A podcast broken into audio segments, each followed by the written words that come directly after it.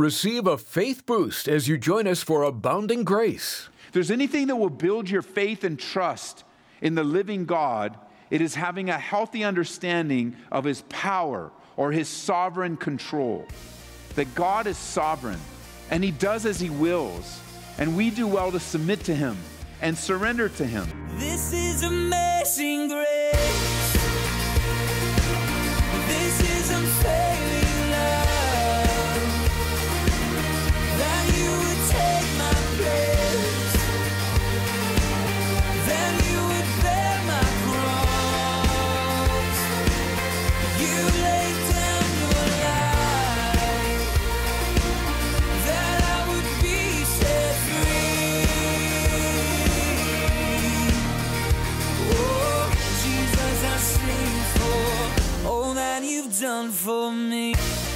You probably had some wild dreams in your day, but the one we'll look at today on Abounding Grace is a real doozy. And unlike any other, Daniel received some amazing prophetic visions that would reveal the future near and far. Much of it has already been fulfilled, but some will be, perhaps very soon. Pastor Ed Taylor is with me now, and Ed, as we open Daniel chapter 7, we're entering into a new section of the book that is prophetic. Would you explain that? Well, up to this point, Larry, we have had 19 studies in the book of Daniel, verse by verse. And by the way, that is the method. I know many of you that listening to Abounding Grace already know that, but for those of you that are new or maybe unfamiliar, the methodology that we have chosen, that we have been taught and discipled in teaching the Bible and pastoring a church is to go through the Bible verse by verse, chapter by chapter, and book by book. And that, that means you get the whole Bible to develop and disciple the whole person. You get the whole gospel.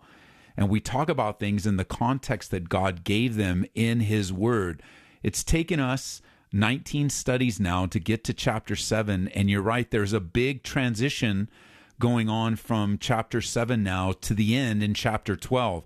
In the first six chapters, uh, they dealt primarily with the personal life of Daniel and are more narrative. They give the directive. They give. They're very descriptive, and we learned about the personal purity and power of the man Daniel.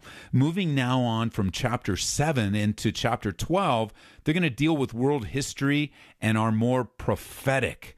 And most of it, when Daniel was writing, this is so amazing. Most of it, while Daniel was writing it, was still yet future. But for us now, some of it is still yet future, like the 70th week of Daniel in chapter 9. You got to stick around for that. But some of it's still yet future, but most of it we can look back and see with amazing 100% accuracy the prophecies coming to pass. It's so amazing. So put on your seatbelt for the second half of the book as we deal with world history. Uh, it may be good for you to re listen to these on our podcast or our website and take notes. And the, Daniel, as I've shared, is one of the most important, if not the key to prophecy in all the Bible. So we should study it and know it. Let's go. That is very helpful. So, with that as a backdrop, let's dig into today's study with Pastor Ed. Daniel chapter 7 in a Bible study that I've entitled Another Wild Dream. And I'll be reading to you from the New Living Translation. As we find in verse 1, earlier, during the reign, first year of King Belshazzar's reign in Babylon, Daniel had a dream and saw visions as he lay in his bed.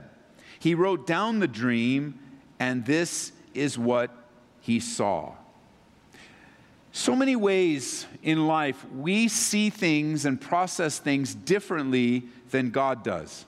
We are so quickly to see the sickness when God sees the healing. And it's so fast for us to focus in on our troubles when God sees the triumph. And it's so easy to see the tribulation and get buried under the weight of tribulation while God sees the training and the purpose in it all. Man sees the power and the prestige and the permanence of this world, while God all the while knows that it's temporary. We have this tendency to put our roots down, to want to make a name for ourselves. Even within a spiritual realm, there are men and women that want to build their own kingdoms. They want to focus on themselves when God recognizes that the things of men are not very powerful and not very prestigious. Jesus really said it best in Matthew chapter 16, verse 24. It's, it's the ultimate observation. He says, Jesus says to his disciples, If any of you wants to be my follower, you must give up your own way. Now, we probably memorized that. You must deny yourself.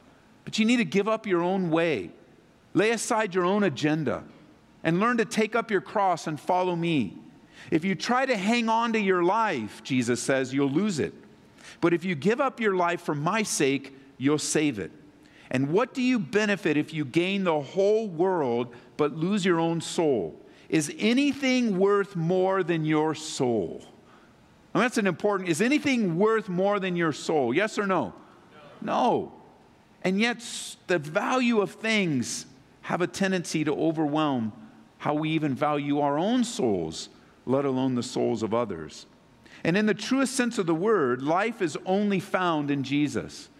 Jesus declared to us that He is the way, the truth, and the life. And in its real technical, full definition, Jesus alone is the life giver, but He's life in and of itself.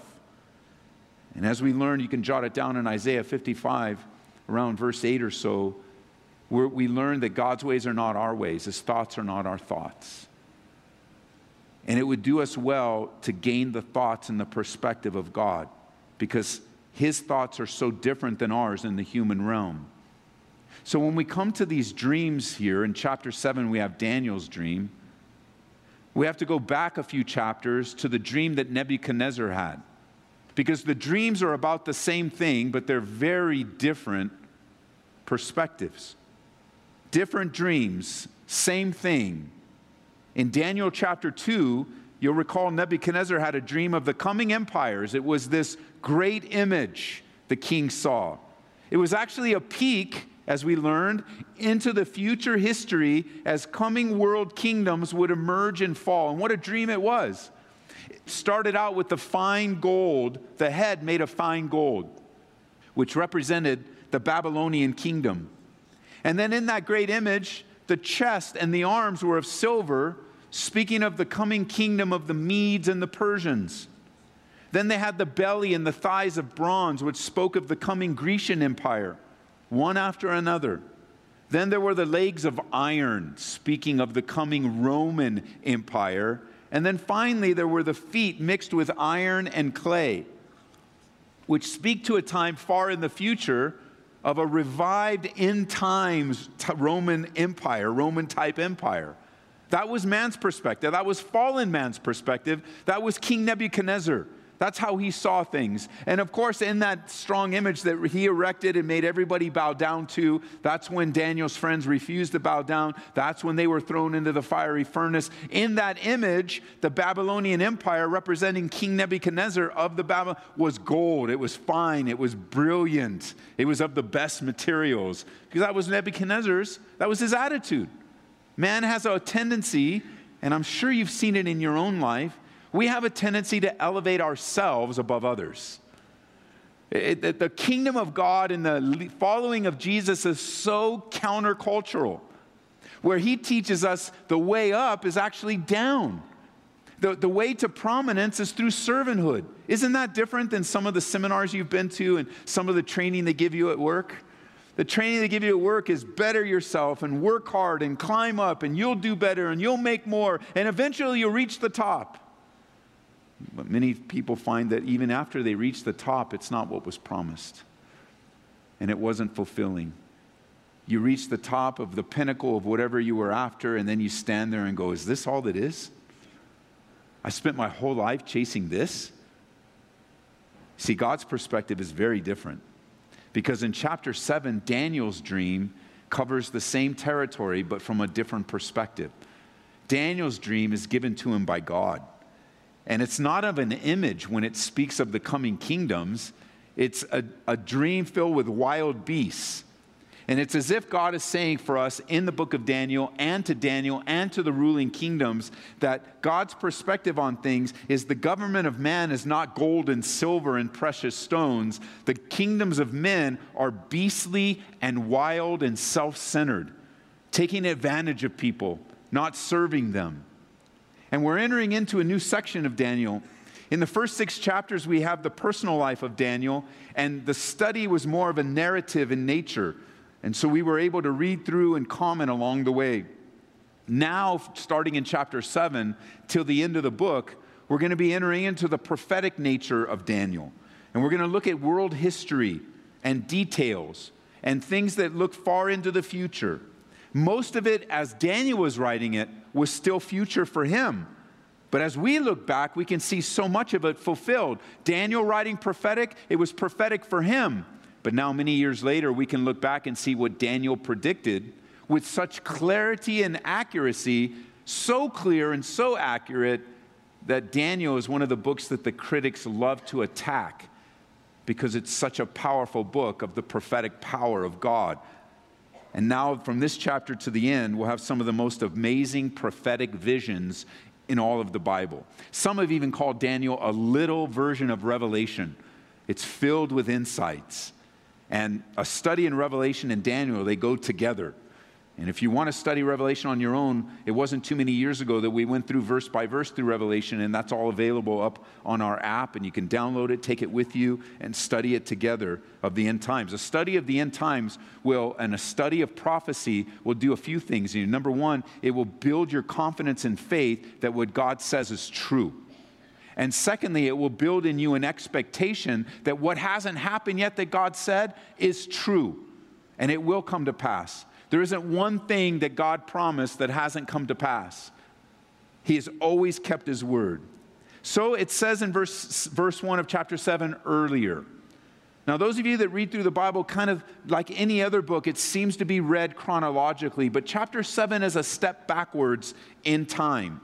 Daniel, this is about 20 to 30 years earlier than the chapter we just read. Daniel's a lot younger in chapter 7. So, chapter 7 isn't chronological in the book of Daniel. He's around 68, 70 years old when he dreams these things, and he wrote down his wild dream. And in this, he's emphasizing the unity of the revelation of God and the successive stages in how God gives his revelation. Dream predates some of what we already studied. You know, you can probably put this dream chronologically in the book of Daniel somewhere between chapter 4 and chapter 5. And the unity of the revelation of what's given to us, you see the comparison of this dream with the dream in chapter 2. And like I said, taking notes will be very helpful for you because I'm going to give you a lot of information that seals and ties the book together. In these dreams, both dreams have four symbols of kingdoms, followed by the return of Messiah. Both dreams show a duality in the second kingdom, the Medes and the Persians. Both dreams show a tenfold division of that final end times kingdom. And the same interpretation is found for the ten horns, as you'll see in a moment, in the Messiah's kingdom that will destroy all previous kingdoms. But there is a difference. A careful study is you're introduced to a small or a little horn by the time we get to verse 8, the key person of the last kingdom, who's known as the man of sin. He's known as the son of perdition. He's also known in the Bible as the coming prince, but most commonly you know him as Mr. Antichrist. And he's mentioned here in verse 8. Under King Darius, another great world empire was established, and the head of gold is long gone the breast and arms of silver is established, and the absolute monarchies replaced with the government of constitutional law of the Medes and the Persians. And we learned how da- Daniel was given a prominent place from kingdom to kingdom. Notice verse 2 now. In my vision that night, I, Daniel, saw a great storm churning the surface of the great sea. And anytime you see the great sea or the sea might be capitalized, that's in reference to the Mediterranean Sea the Mediterranean Sea. If you want to, if you like to write in your Bibles, you can write a little note there. So he's turning the surface of the great sea with strong winds blowing from every direction. Verse 3. Then four huge beasts came up out of the water, each different from the others. The first beast was like a lion with eagle's wings. As I watched, its wings were pulled off, and it was left standing with two hind feet on the ground, like a human being, and it was given a human mind. Then I saw a second beast, and it looked like a bear. and it was rearing up on one side, and it had three ribs in its mouth between its teeth. And I heard a voice saying to it, Get up, devour the flesh of many people. Then the third of these, verse 6, of these strange beasts appeared, and it looked like a leopard. And it had four birds' wings on its back, and it had four heads. Great authority was given to this beast. Then in my vision that night, I saw a fourth beast, terrifying, dreadful, and very strong. It devoured and crushed its victims with huge iron teeth and trampled their remains beneath its feet. It was different from any of the other beasts, and it had ten horns. As I was looking at the horns, suddenly another small horn appeared among them. Three of the first horns were torn out by the roots to make room for it. This little horn had eyes like human eyes and a mouth that was boasting arrogantly. And I watched as the thrones were put in place, and the ancient one, or the ancient of days, sat down to judge. His clothing was white as snow. His hair was the purest wool. He sat on fiery throne with wheels of blazing fire. And a river of fire was pouring out, flowing from his presence. Millions of angels ministered to him, and millions stood to attend him. Then the court began its session, and the books were opened. Stay with me, verse 11. I continued to watch because I could hear the little horn's boastful speech. I kept watching until the fourth, fourth beast was killed and its body was destroyed by fire. The three other beasts had their authority taken from them, but they were allowed to live a little while longer. As my vision continued that night, I saw someone like the Son of Man coming with the clouds of heaven. He approached the Ancient One and was led into his presence. He was given authority, honor, and sovereignty over all the nations of the world, so that the people of every race and nation and language would obey him. His rule is eternal, it will never end. His kingdom will never be destroyed. Now, I just want to pause for a second before we go through the elements of the dream and just say this. You think you've had wild dreams. you think you woke up with some crazy thing that you dreamt. Imagine Daniel receiving this and the things that he saw and the importance of having to write them down.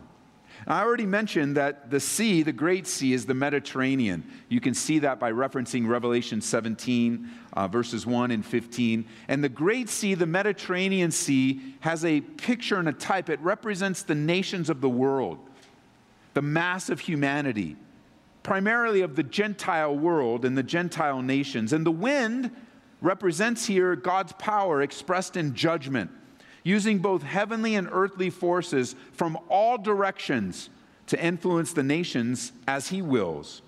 And it's interesting, too, as you study through the scriptures, that of the 120 references of wind in the Bible, about 90 in the Old Testament, 30 in the New, well over half of them are related to events and ideas reflecting the sovereignty of God. If there's anything that will build your faith and trust in the living God, it is having a healthy understanding of his power or his sovereign control. That God is sovereign and he does as he wills, and we do well to submit to him and surrender to him. And so notice in beginning in verse 4, the first beast. The first beast was a lion, and he had these eagle wings. This beast corresponds to the head of gold in Nebuchadnezzar's dream. And it's interesting because in archaeological discoveries, the national symbol of Babylon was a winged lion. And here he has a picture in his dream of huge winged lions. And even the royal Babylonian palaces were guarded by these lions with wings. And it says here that her wings were pulled off and was lifted up from the earth. It has a, an interesting insight on what happened to Nebuchadnezzar when he was caught up in his pride.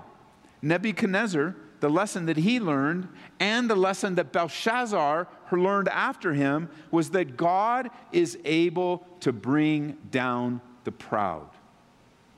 And even as I've been having discussions with the team here, the pastors here, in the last couple days, I couldn't help, as I was talking to them about various things over the years, I couldn't help but remember, in many ways, in little small ways, but in a, in a very large way, how God dealt with me in pride that was in my life. And I can speak, I, I, mean, I know I believe in the authority of the Bible, and in no way do I want to undermine the Bible's teaching. But by way of experience, I can assure you that God knows how to deal with pride in our lives. that even if you today, you know, maybe in your pride think, well, I'm not, you know, one of the first signs of pride is that when someone points it out to you and you, you respond, I'm not prideful, okay, you should receive. You know, if you got a lot of different people coming to talk to you, maybe people aren't talking to you and voiding you completely because they know you won't receive it. Pride, in its, all its manifestations, is a dangerous thing in the believer's relationship, in our relationship with God. And like Nebuchadnezzar, fortunately for me, it wasn't as dramatic as the experience of Nebuchadnezzar. It wasn't as dramatic that God would need to bring the writing on the wall in my life. But certainly, in a metaphorical way, we all see the writing on the wall. God wants our attention. He's attracted, God is, to humility. He loves to hang out with the humble. And he, the Bible says, resist the proud, but he's a giver of grace to the humble. And it's so encouraging to me. They learned. And, and if today you're listening to me and this is a word of warning, or you're like totally filled with pride today, so much so that you're mad at me for even mentioning it, understand God is able to bring down those who are proud. And when it comes to humbling yourself, there's two primary choices that you and I have. We can choose to humble ourselves before the mighty hand of God, and the promise is that He'll lift us up, or God will humble you. And they're both painful processes. That admission and repentance of the sin of pride is a difficult, painful process. Even in the, in the process of perhaps God ripping it out of you and showing it to you and seeing yourself in the mirror or the conviction of God's word or family trying to rescue you. You know, it could even get so bad that the, your family sees it so much that they call an intervention on you and a surprise meeting to confront you with the issues in your life. It's painful, but it is far more painful when God humbles you and brings humility into your life. It's much better for us to choose that. If we won't walk in humility, then we will crawl like Nebuchadnezzar in humiliation. And just as Nebuchadnezzar came, became an animal for seven years, when we see this, there is this pulling off, this wrenching of the wings of the first beast that represents the Babylonian kingdom. Verse 5. The next thing that Daniel saw in his dream, the second beast, was a bear, and it had three ribs in its mouth. This corresponds to the dream of Nebuchadnezzar of the chest of arms, chest and arms of silver. And the combination of the two formed a new ruling empire. Why are they described like a bear? Well, they had become very large and huge and massive with an army over two and a half million fighting men. And that was strong, but it was also slow and sluggish. And the three ribs speak of the three ruling empires they conquered on the way to rule including Egypt, Lydia, and Babylon. And they did arise and each much, much flesh in their victories. The reference of being stronger on one side than on the other reflects the great strength of the Persians in the empire. And remember, too, that when Daniel had his dream, the Babylonian Empire was still in existence. So it's possible that these nations, as Daniel was dreaming this, were less prominent than they became. It was in an earlier stage. We're going through Daniel one verse at a time with Pastor Ed Taylor on Abounding Grace. Before we part ways today, a few things we want to tell you about. If you'd like to hear today's message again, log on to aboundinggraceradio.com. Again, we're on the web at aboundinggraceradio.com. You can also download our free app and access our teachings that way. Search for Calvary Aurora. Our featured resource is an excellent book by Max Lucado called In the Grip of Grace. You know, we all make mistakes and sin, and it's about that time we so often feel guilty and make a determination to try harder so it doesn't happen again. But there's another path you can take, one that actually works. And it's detailed for you in the grip of grace.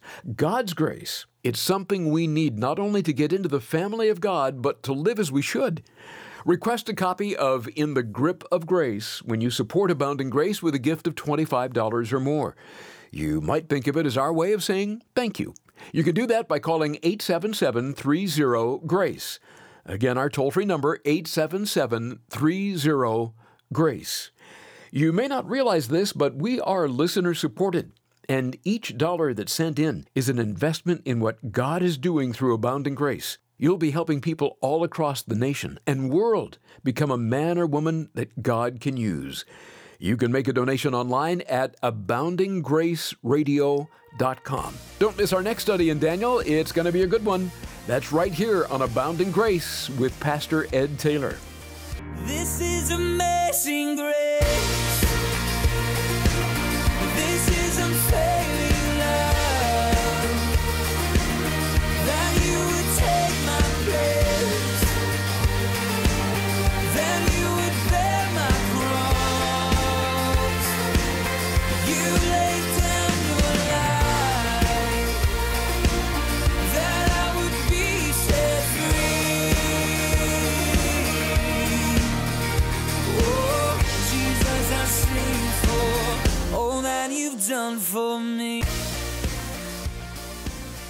Abounding Grace is brought to you by Calvary Church in Aurora, Colorado.